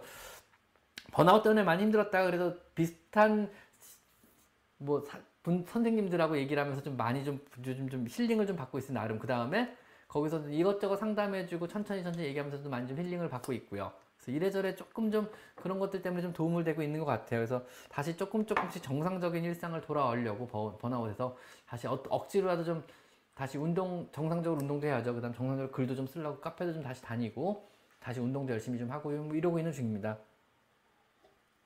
커피 카페인은 좀 줄여보려고 차를 마시려고 노력하는 중이고요. 커피 너무 마시는 많이 마시는 것 같아요. 아침에 다섯 샷 마시고 그 이상 더 안 마시려고요. 근데 여기도 카페인 들어있는데 얼마나 들어있는지 모르겠어요. 그냥 생각 안 하고 마시려고요. 일단 그래도 아침마다 머리를 따고 내 뇌를 카페인에 한번 푹 담갔다 빼가 다시 장착하는 이 의식은 아직은 필요합니다. 안 그러면 아침에 정신을 못 차리겠어요. 너무 힘들어요. 자, 세라맘님 안녕하세요. up된 것 같나요 저번보다? 자, 집 근처 공원에 새끼냥이 현재 다섯 마리가 있어요. 혹시 한두 마리만 데리고 와도 될까요? 라고 하는데 요건 작두를 타야 될 문제라서 한두 마리만 데리고 와도 되죠. 왜냐면 한두 마리만 구조해도 어디요? 모든 구조는 구조니까요. 집에 데리고 와서 내가 책임지고 키우겠다거나 집에 데리고 와서 책임지고 분양하겠다는 건 무조건 숭고한 정신이고요. 그건 구조예요. 자, 바다에 빠진 사람 열사람이 있어요. 곧 이 사람 이분들 중에 한, 한 명만 구조해도 될까요? 한 명만 구조해도 되죠, 당연히. 다 구조할 수 있으면 좋지만 상황이 안 되면 한 명이라도 구조해야 되잖아요. 내 목숨을 버릴 수는 없으니까는요. 한 명이라도 다른 사람이 또 한 명 구조하고 다른 사람이 또 한 명 구조하면 다 구조하게 되지 않을까요? 언젠가는요. 그래서 누군가를 고양이를 구조하는 행동이에요. 이거는요. 데리고 오는 행동이 아니에요. 왜냐하면 길냥이들의 수명은 생각보다 되게 짧거든요. 새끼 고양이가 건강한 성묘로 자랄 확률은 생각보다 되게 낮아요. 중간에 많이 죽어야 애들이 정상적으로 성장을 못하고 정상적으로 성장을 했다 치더라도 실제 수명은요 7년 8년밖에 안 돼. 애들이 얼마 못 살고 다 죽어요. 수명이 되게 짧거든요. 아무리 건강해도요. 사고 때문에 짧은 게 아니고요. 원래 바깥 생활은 험난해서 그래요. 예를 들면 이런 거예요. 고양이들 기초 수명 계산할 때요. 공식이 어떻게 되냐면 그러니까 병 안 걸리고 건강에 살 경우 수명이에요. 생후 10개월 되면 10살 정도 치고요. 그 다음부터는 뭐 2살부터 24살로 쳐요. 자, 여기까지 이해하셨죠? 2살부터 24살 성묘가 되는 거예요. 성묘는 24살, 건장, 건장한 성인 남녀가 되는 거예요. 2살은 24살이에요. 이때부터 1년당 4년을 치시면 돼요. 뭔지 아시죠? 3살은요, 28살이에요. 그러니까 4년씩 더 하면 돼요. 그러니까 해마다 4년씩 늙어가는 거예요. 사람 나이 기준으로 해마다. 근데 길냥이들은요, 2살 되면 24살은 똑같아요. 물론 2살까지 성장을 대부분 못하고 죽는 경우가 더 많지만, 일단 만약에 얘가 운 좋게 잘 컸고, 캣맘을 잘 만나서 밥 잘 얻어먹으면 다니면서 2살이 됐어요. 그러면 24살에 건강한 성묘가 되는 거예요. 그다음부터 계산, 길냥이는 계산 어떻게 하냐면 곱하기 8년을 해요.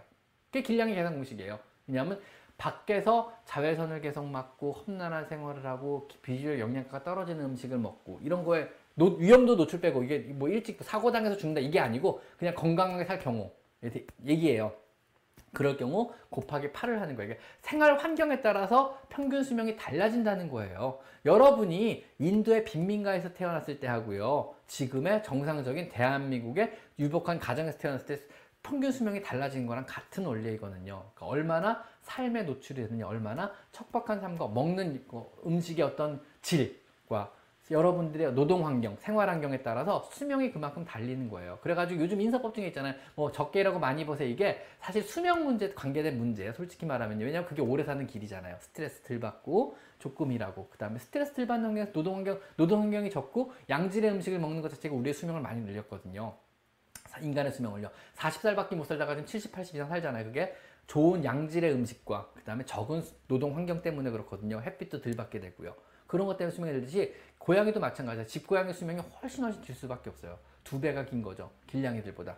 사고를 안 당해서 사고 때문에 물론 길냥이 수명은 그보다 더 짧아요. 평균 수명 훨씬 짧겠지만 사고를 안 당해서 치더라도 정상적인 수명은 집고양이 훨씬 길어요. 바꿔 말하면요. 얼마 못 살 애들을 집으로 끌어온다는 의미는 뭐냐면요. 얘들을 구조한다는 의미가 되는 거예요. 데리고 와서 키워야 될까가 아니고 구조해도 될까요? 라고요. 모든 구조는 저는 찬성입니다. 저는 찬, 나는 찬성일세. 자네 의견이 궁금하네. 내가 도와줄 부분 도와주겠네. 꼭 구조하길 바라네. 이게 제 개인적인 소망입니다.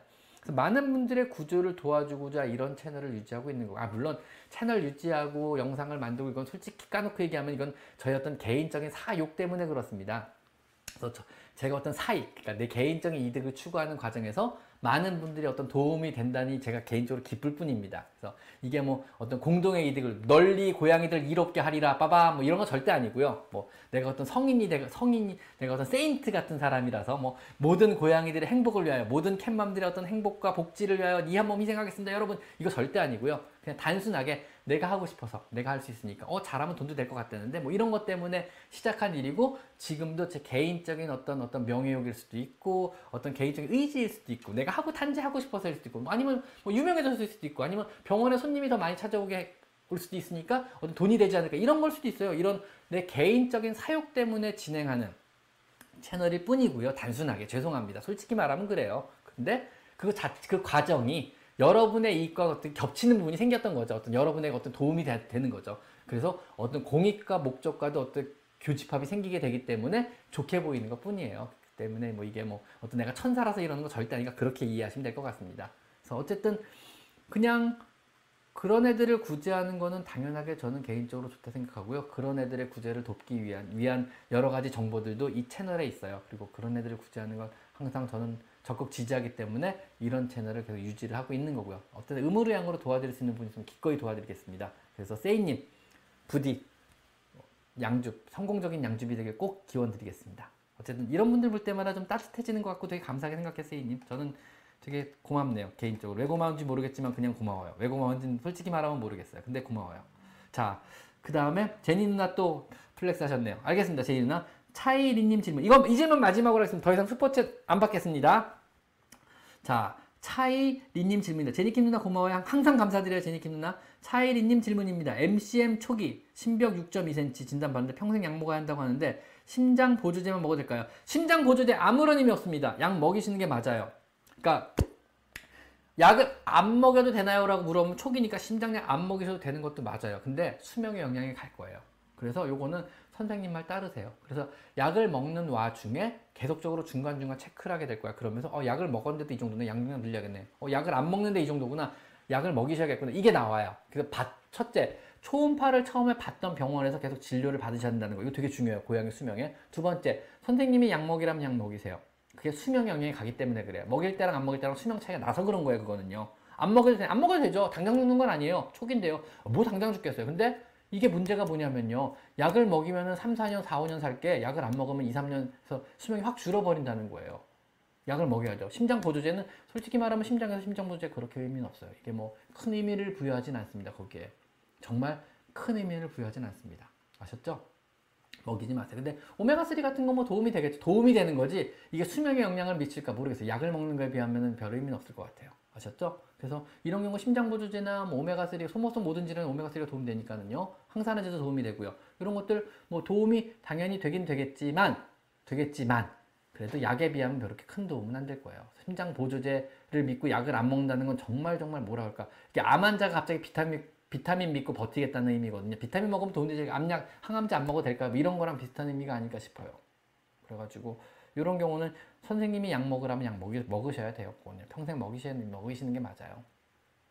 약 먹으면 뭐 신장에도 안 좋아지고 뭐 간에도 안 좋아지고 장담하건데 약 때문에 신장으로 죽진 않을 거예요.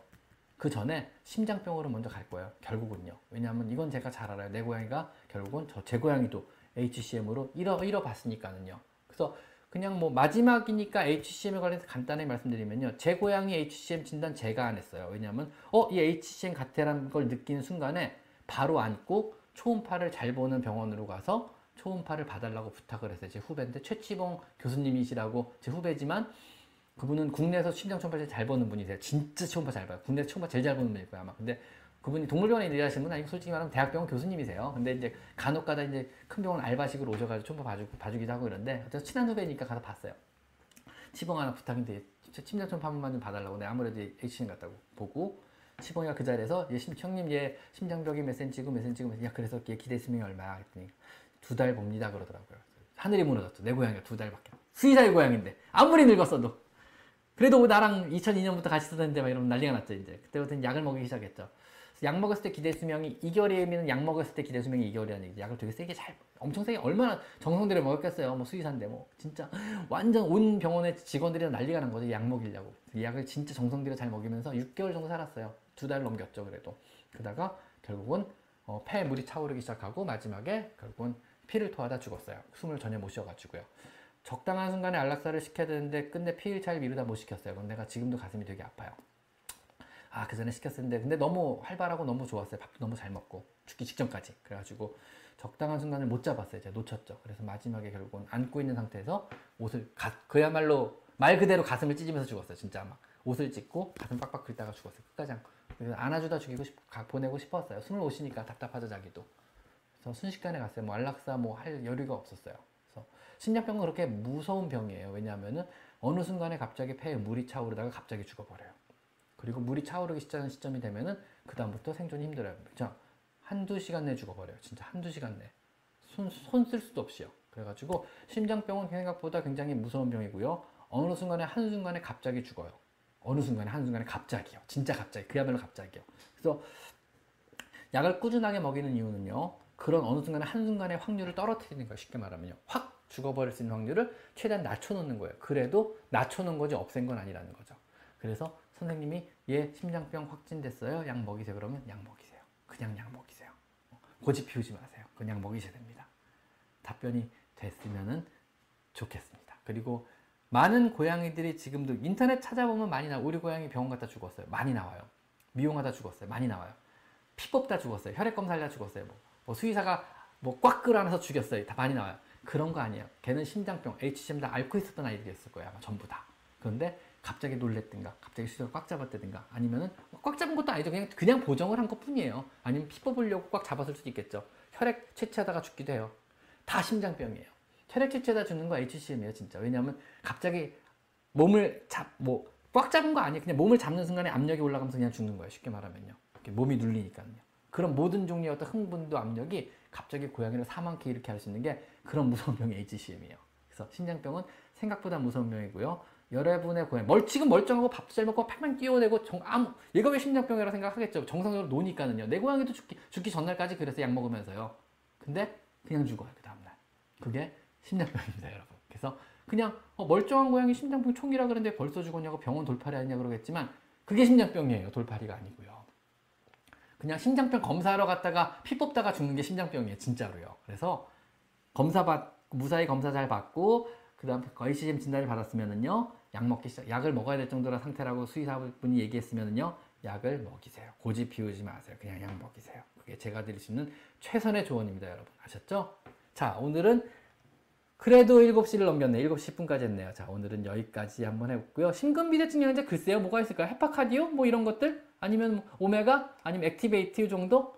일단 오메가3 그동안 제가 모든 영양제 웬만하면 먹이지 말라는 말씀을 많이 드려서 건강고양이전 영양제 별로 필요 없다고 지금도 믿고 있어요. 근데 요 근래 논문 중에요. 오메가3가 실제로 도움이 된다는 논문이 나온 게 있더라고요. 보니까는요. 그래서 저는 어, 뭐 오메가3가 도움이 돼 실제로 막 이런 생각을 되게 많이 갖고 있었어요. 근데 실제로 관절 질환에서 도움이 된다는 논문이 있어요, 실제로. 그래서 실제로 오메가3를 먹인 그룹분하고 안 먹이고 이제 관절 그러니까 관절 관절 질환에서 오메가3를 먹이면서 재활치료하는 그룹군, 재활치료를 안 하고 오메가3를 안 먹인 그룹군, 그 다음에 재활치료를 하면서 오메가3를 먹인 그룹군에서 두 배 정도 빨리 재활치료 하고 오메가3를 먹인 그룹군에서 안 먹인 애들보다 두 배보다 빨리 재활이 됐더라. 뭐 이런 내용의 논문이 나온 게 있다 그러더라고요. 그래가지고 어 그거 보고 어 오메가3가 효과가 있는 거야. 뭐 이런 생각을 했거든요. 그래서 오버하게 먹이는 것게 도움이 될지 모르겠지만 안 먹이는 거나 먹이는 게 도움이 되는구나까지는 알았는데 단 원 컨디션 이런 게 있어요. 여러분이 알고 계시는 대부분의 오메가3 영양제는 실제로는 지방이에요, 그냥. 오메가3는 지방산이거든요. 그러니까 기름 덩어리에 뭐, 그 연어에서 추출을 했던, 뭐 돼지 기름을 썼던, 소 기름을 썼던, 결국은 지방이에요. 뭐 상어 기름을 썼던 지방인데, 지방은 칼로리가 있잖아요. 그러니까 여러분 만약에 살찐 고양이는 살찐 강아지라 그러면 칼로리 계산 해 줘야 돼요. 오메가3 칼로리도 계산을 해야 돼요. 하루 먹어야 될 칼로리 계산할 때 영양제를 먹인다면 그 영양제 칼로리가 있는 영양제 먼저 보시고 오메가3는 칼로리가 있는 영양제 들어가요. 오메가3의 칼로리가 그 지방의 칼로리도 같이 계산을 하셔야 돼요. 어? 칼로리 없는데 그 영양제가 잘못된 거 아닌가요? 그 정도 칼로리도 표시를 안 해줄 정도면 두 번째 오메가3는 여러분이 죽어라고 먹여도 고양이는 전혀 흡수를 못해요. 그냥 기름덩어리 먹인 것밖에 안 돼요. 즉 오메가3 영양제도요. 뒷면에 봤을 때 EPA하고 DHA 성분이 몇 밀리그램 들어있나 봐야 돼요. 무슨 얘기냐면요. 오메가3는요, 우리 사람이 먹으면은요, 뭐 AL 형태든 어떤 형태든 우리 사람이나 개가 먹으면요, 이거를 몸 안에 대사체계가 DHA하고 그 다음에 EPA 형태로 분리를 해내요. 그 다음에 이거 분해를 해가지고 요거를 몸에서 흡수해가지고 이게 어떤 양리적인 작용을 하는 거예요. 영양제로서 작용을 하는 거예요. 근데 그냥 오메가3는 사람이나 개가 먹어서 이렇게 작용을 하는 건데 고양이는 이거를 분해를 전혀 못해요. 제로예요, 제로. 바꿔 말하면 그냥 기름 덩어리 먹은 거예요. 오메가3 먹이신 게 아니고요.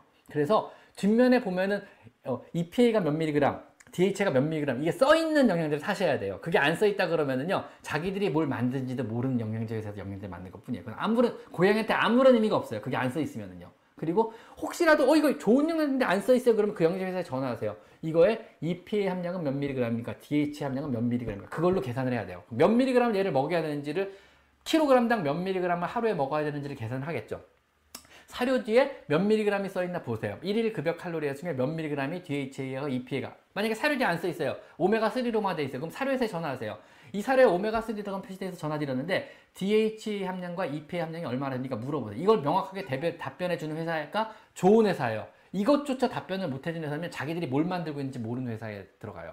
오메가3라고 기재를 했으면 고양이 사료인데 DHA 함량하고 EPA 함량은 알고 있어야죠. 그 회사에서. 그것도 모른다 그러면 이거는 제대로 만든 사료 회사라고 보기, 보기가 힘들지 않을까요? 지금요? 그렇지 않은가요? 안 그래요. 자기들이 뭘 만든지 모르는 거예요, 지금요. 그냥 오메가3에서 기름 덩어리 집어넣은 거예요, 그냥요. 오메가3 들어있잖아요. 틀린 말은 아니죠, 오메가3니까. 근데 고양이한테 오메가3는요, 이 EPA가 DHA 형태의 오메가3가 오메가3지, 나머지 오메가3는 오메가3가 아니에요. AL 형태로 들어가도 얘는 분해 못해, 그거요. DHA, EPA로 분해를 못해, 아예 그냥 제로에 제로. 고양이는 그냥 기름이에요, 고양이한테는요. 뭔지 아시겠죠? 그래서 오메가3가 다 같은 오메가3가 아니라는 거. 그리고 DHA, EPA 이 정도 함량 돼 있는 게 그래도 제대로 된 영양제라는 거. 자기들이 뭘 만들고 있는지, 뭘, 뭘 만들고 있는지 최소한 아는 회사라는 거. 그게 표시가 안 돼 있다면 전화해서 물어봐야 한다는 거. 그래서 함량을 확인한 다음에 그 함량에 하루 필요 함량을 계산해 가지고 그만큼을 먹여야 된다는 거. 그 이상은 어차피 오버해도 소용이 없다는 거. 그 다음에 기름 덩어리 안에 그게 들어있는 거기 때문에 그 기름의 칼로리도 같이 계산해서 1일 급여 칼로리를 계산해야 된다는 거. 오늘 여기까지만 제가 말씀드릴게요. 재밌, 재밌나요? 이런 게 재밌나요? 이, 외과 석사 졸업하고 병특 2년 차인 순이자입니다. 제가 순수님한테 배워야 되는 거 아닌가요? 저, 저, 저는 외과가 약해가지고 수수님한테 제가 배워야 돼. 수님 혹시 제가 스님한테 배워야 되는데 도움이 된다 그러시니 갑자기 얼굴 빨개지네. 혹시 제가 한 말 중에 틀린 말씀 언제 반박을 꼭 좀 제가 그럼 겸허하게 받아들여서 아이고 죄송합니다. 잘못된 정보를 제가 남겨서 정말 죽어, 죽을 죄를 졌습니다. 이러고 제가 그때 밑에 사과글을 꼭 올리도록 하겠습니다. 어쨌든 간에 그래가지고요.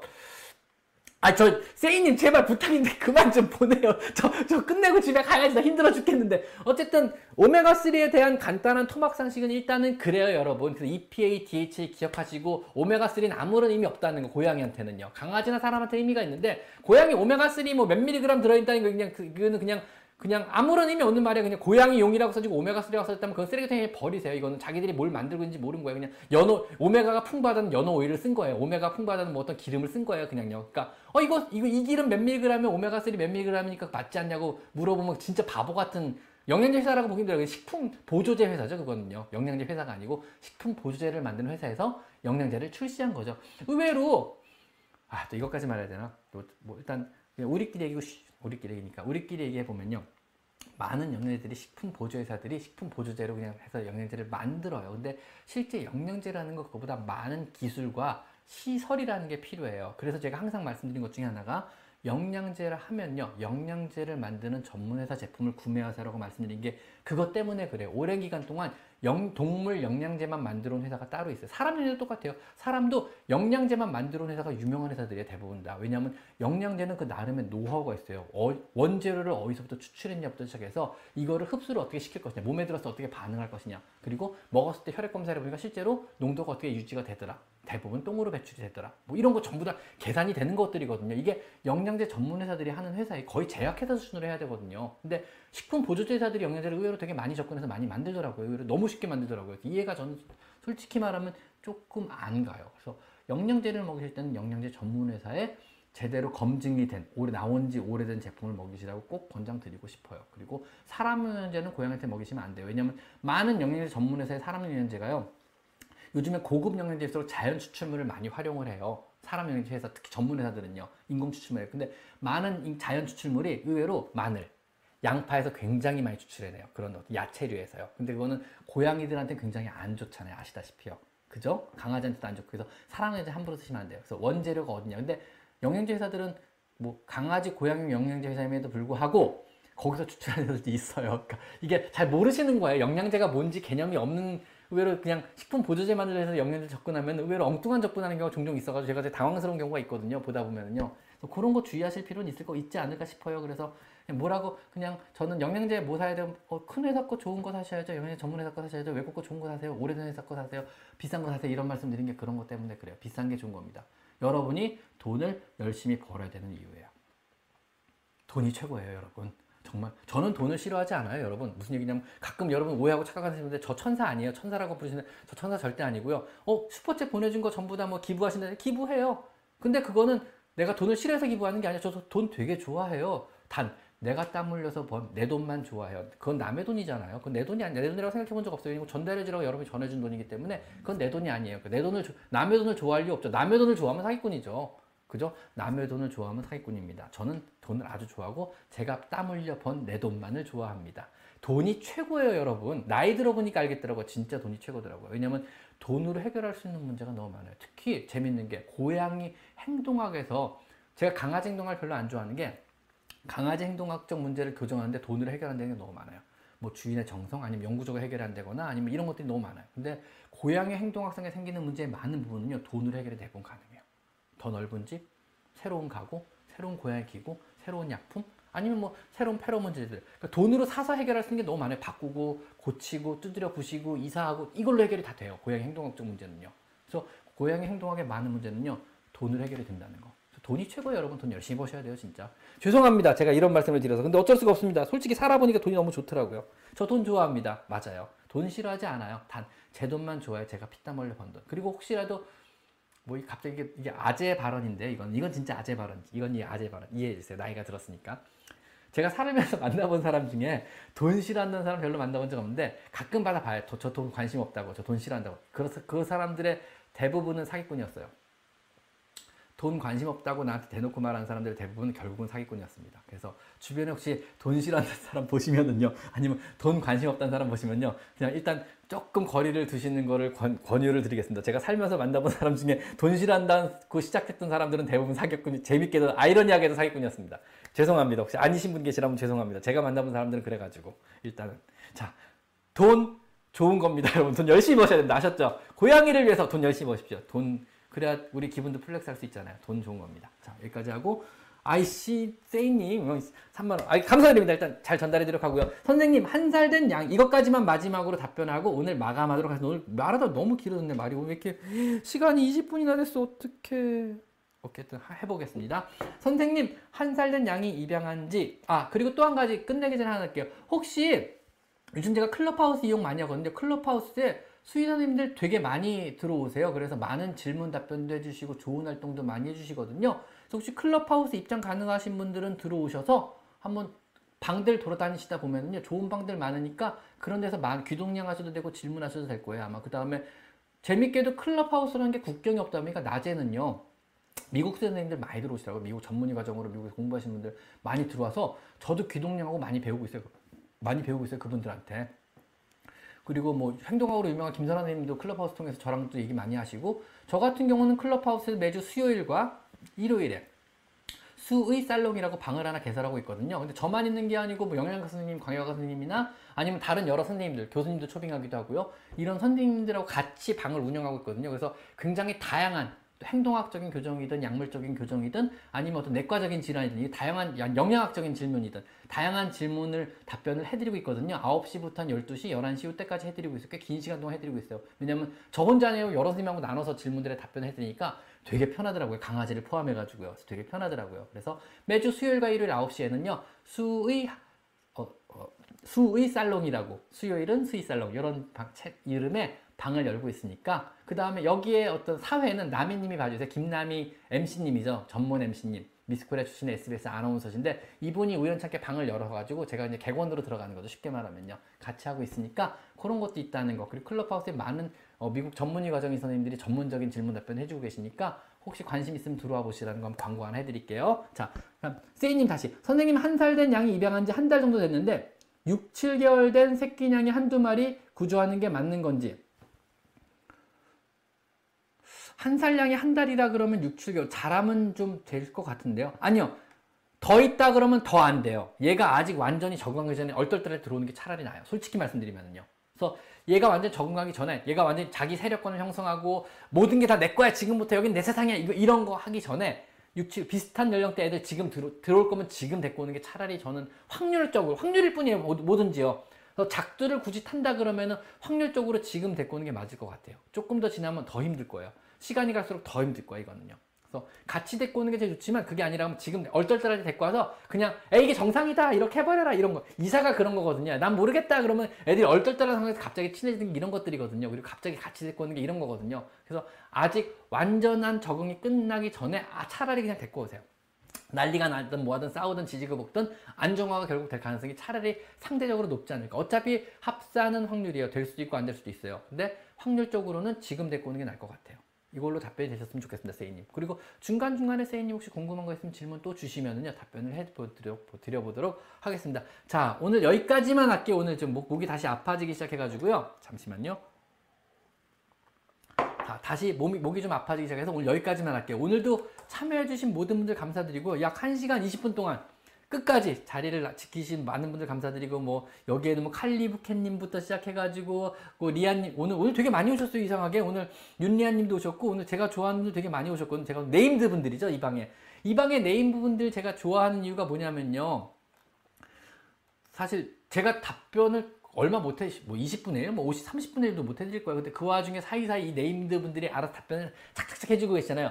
굉장히 저보다 더 친절한 답변들을 많이 달아주고 계세요. 정확한 답변들을. 왜냐하면 너무 오랫동안 아시던 분들이고 이분들이 공부를 진짜 많이 하신 분들이에요. 이분들이 진짜 막 인터넷도 많이 찾아보시고 이분들 논문 있는 수준의 분들이 이렇게 몇 분 계셔가지고 제가 오히려 배워야 될 판국이거든요. 이분들이 다행히 제 채널에 꾸준하게 상주해 계시면서 여러 가지 질문에 답변도 해드리고 이런 식으로 올라오는 질문에 답변들을 줘서 너무너무 이렇게 좀 감사할 수가 없어요. 그래서 저를 도와주는 이 많은 분들 진심으로 감사드리고 제가 찐 구독자님이라고 보통 표현을 하죠. 감사드리고요. 오늘도 여러 가지로 많이 도와주셨던 많은 분들께 감사 진심으로 감사드립니다. 자 오늘 여기까지만 할게요. 자 오늘 여기까지 마이크 상담소 인세입니다. 고맙습니다. 참여해주신 모든 분들 감사드리고 다음 주에 뵙겠습니다. 다음 주 토요일도 똑같이 특별한 문제가 없다 그러면 6시에 라이브 방송을 시작하도록 하겠습니다. 고맙습니다.